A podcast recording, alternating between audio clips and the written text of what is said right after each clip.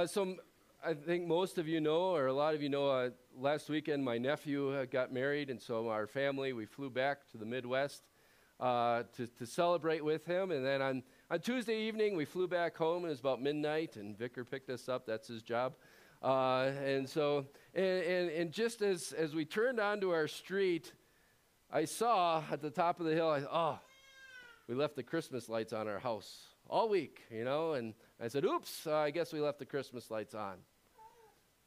But is that really an oops?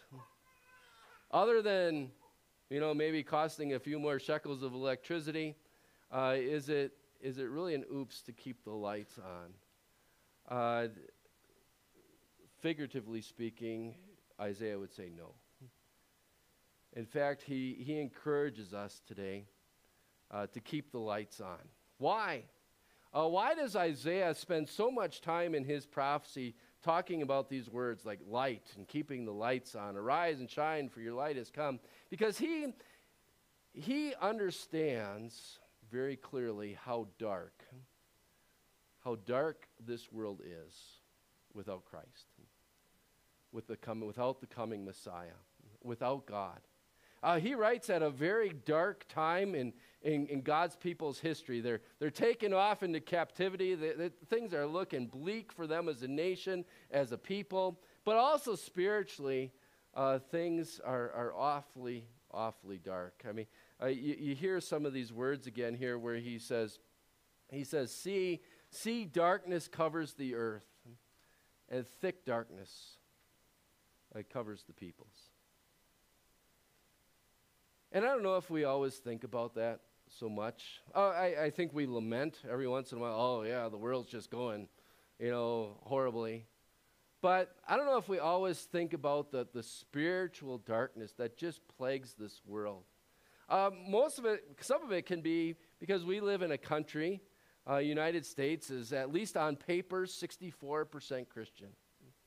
Or, or we could say, well, according to the world, you know, Christianity is still the number one religion across the globe. About 32% of the people across the world would say that Jesus is their Savior. And yet, you just let those numbers sink in. 32%, which means two out of every three people across this globe are hellbound. Two out of every three people across this globe are heading toward a lake, an eternal lake of fire.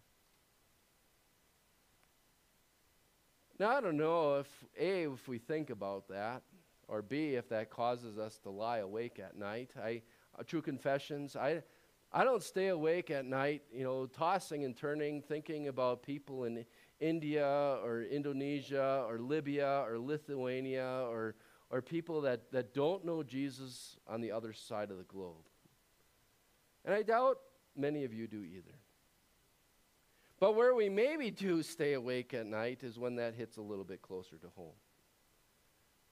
And I'm guessing that many, if not all of you, know people who don't know or who don't believe in that little baby that you and I just celebrated. And if you don't know anybody who doesn't believe in Jesus, maybe it just shows we're not connected to our world and we need to be a little bit more rubbing elbows with going out and, and preaching the good news to all creation. But, but as we think about those people, and, I, and I'd encourage you to maybe, uh, depending on your age, maybe make a Rolodex in your mind or, or get your, your mental phone out and just start swiping uh, and, and, and, and picture those people in your life right now that you know that don't know Jesus or have rejected Jesus. And it's easy for us to ignore that because it hurts our hearts. Right? It's easy for us to pretend like that doesn't exist. I'd rather not face it and it'll just go away, right? But that's as much as we ignore it, it doesn't go away. It's a reality. And Isaiah wants us to see that reality as he says, See, darkness covers the earth, and thick darkness uh, covers the peoples. I, you know, when I when I uh, think about this this passage, I often think of a, a Sunday school uh, boy who who heard once in, in Sunday school that his teacher taught him Jesus is the light of the world, and he said, he said, "Oh man, I, I wish Jesus could come to my house because it's awfully dark. It's awfully dark where I live." That's what Isaiah saw. It was awfully dark where he lived. But uh, and it's awfully dark where we live, but yet maybe maybe the people that we're thinking about that we're scrolling through in our in our mental Rolodex or our mental swiping on our in our phones in our heads, it, it, it's not so much that they don't believe in Jesus. It's just that maybe they don't see the, the light of his promises shining so brightly in their lives. And, and I think that's also something that you and I face in our lives. That we are, we are very good about maybe checking the box, yes, I'm a Christian. And, and we're very good about honestly saying, yeah, I believe in Jesus Christ as only Son, our Lord, and, and we know that He's our Savior, but we still find ourselves in this cloudiness. We believe in the big promise of God as our Savior. We don't necessarily believe in all the other promises or we don't hold to those other promises to be shining brightly in our life. And maybe that's the darkness that's covering the, this group of people today. I don't, I don't have any reason to think that any of you are unbelievers, but I, I would have reason to think that many of us have some type of darkness uh, that is, is a cloud at least. Uh, you know, what, what's blurring your vision of the light of God's promises? What's, what's kind of the, the cloud that's hovering over your heart? Is it a, is it a lost loved one, a brother, a sister, a, a child, a, a parent, a, a friend?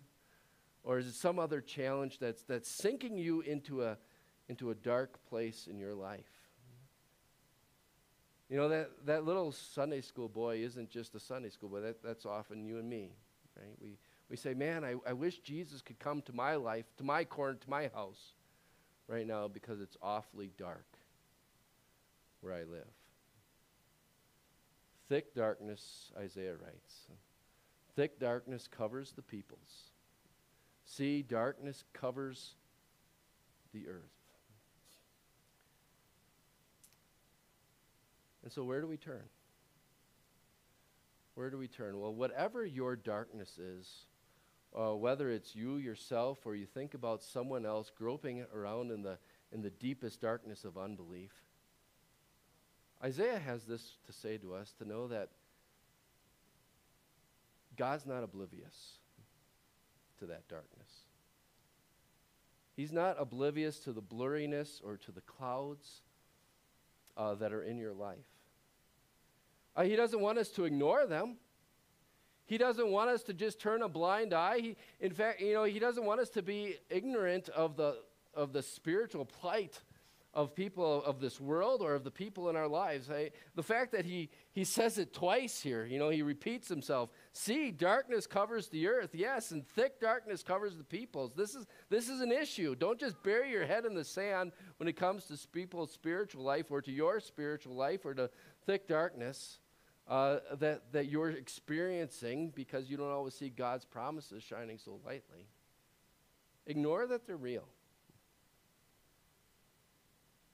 But as God w- brings this to our attention, that, hey, maybe everything isn't always going to be shining brightly in your life. When those clouds are hovering over our hearts, He comes and says, however dark your place is, I've come to pierce through that.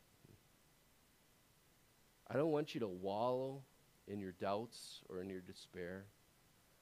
I don't want you to be buried in your guilt or in your shame, but rather you can rise. You know, you look at that opening verse rise and shine. Why? For your light has come, and the glory of the Lord rises upon you. Allow me just to spend a few minutes shedding some light on these, on these light words. Um, I don't know. It's one of the hard, most difficult things I think about the English language is that somewhere in the past, uh, someone thought it would be a great idea to use the word you and your to mean you or you, right?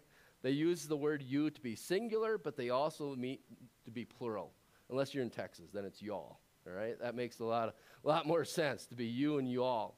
Uh, but but that, that sometimes, I, I think that that way that that English language sometimes clouds our view of some of the beautiful promises of God. That, that we can get caught up in thinking this is just talking about everybody. Oh, yeah, God sent a son to be for the, the world, you know, the, the earth, the peoples. Other languages don't use that. They don't use, not all other languages use you singular and you plural. They have different words. And what's really neat here is that Isaiah, when he's talking big picture stuff, he says, Guess what? The, the peoples and the earth are all in the darkness. But then he switches to the singular. Arise and shine, for your light has come, and your light has come, and your light has come. Which is just a beautiful, beautiful application, isn't it? Because it shows that our God while there's a, a thick darkness that covers the people, he knows that your darkness is maybe a different shade than that person's darkness. And your darkness is different than that person's darkness. Maybe your cloud is a little thicker than that person's cloud right now. But no matter what darkness you find yourself in, no matter what cloud is hovering over your heart, God comes to you to say today and says, no matter who you are, your light has come. And your light has come. And your light has come. Your Savior is a very personal Savior. Your God is a very personal God. And so cherish. Cherish this very personal promise that you hear today that no matter what, what darkness is hovering over you, is that God's not oblivious to it. And the message of Jesus is your light. You can keep the lights on because your personal light has come. Now, Isaiah doesn't stop there. As beautiful as that is, he does then open our eyes and he lifts our eyes to say, to, I, I also want you to see a big picture. As he goes on to say, and he says, Yeah, nations, nations will come to your light, and kings to the brightness of your dawn. And, and then all assemble and come to you. your sons come from afar, and your daughters are carried on the hip. I, these are really probably the verses that, that uh, is why this is the suggested reading for what we call Epiphany today. Epiphany, again, the, the theme of the wise men coming to see Jesus. The overall theme is that, yes, Jesus is not just the Savior of some people, but He's the Savior of all. Yes, He was born to, to Jewish parents, and He was born to, to and, and the first worshipers were Jewish shepherds uh, and people who are God's chosen people of the Old Testament. Uh, but we need to remember it wasn't just a, a little local thing that happened there. Remember what the angels said? They said that, that, that message to the shepherds was yes, today in the town of David, a city or a, a, Savior has been born to you. He is Christ the Lord, but he will cause great joy for whom? For all people. Or about uh, 40 days later, six, when Jesus was six weeks old, his, his parents took him to the temple. And, and part of carrying out the Old Testament law, the Jewish law. And yet, who was there? There was a, a guy by the name of Simeon, uh, who, and we're going to sing his song later. And he, he takes that little Jesus, that little six week old baby, into his arms and says, This baby is going to be what? A light for the Gentiles, a light for all people uh, to see. Or again, you think of what the, the whole premise of the wise men uh, coming to, to bring their gifts to Jesus, that these were people from the east, people from another nationality, people from afar, to show that Jesus is not just a, a local king, but he is a global king. And that is for our comfort today as well, to know that, that Jesus is this, this global king, that, that to celebrate that, that we are part of something bigger Yes, it's easy for us to lament that only 32% of the world is Christian. But why not celebrate that 32% of the world is Christian? That means that if Jesus came back today and he, he would tell 2.7 billion people, Come, receive your inheritance. And you'd be part of that. You ever get in those situations where you, you want to be part of something big? You know, I can't miss this event. All right? You're part of 2.7 billion people on the earth right now, not to mention in the past, who know Jesus.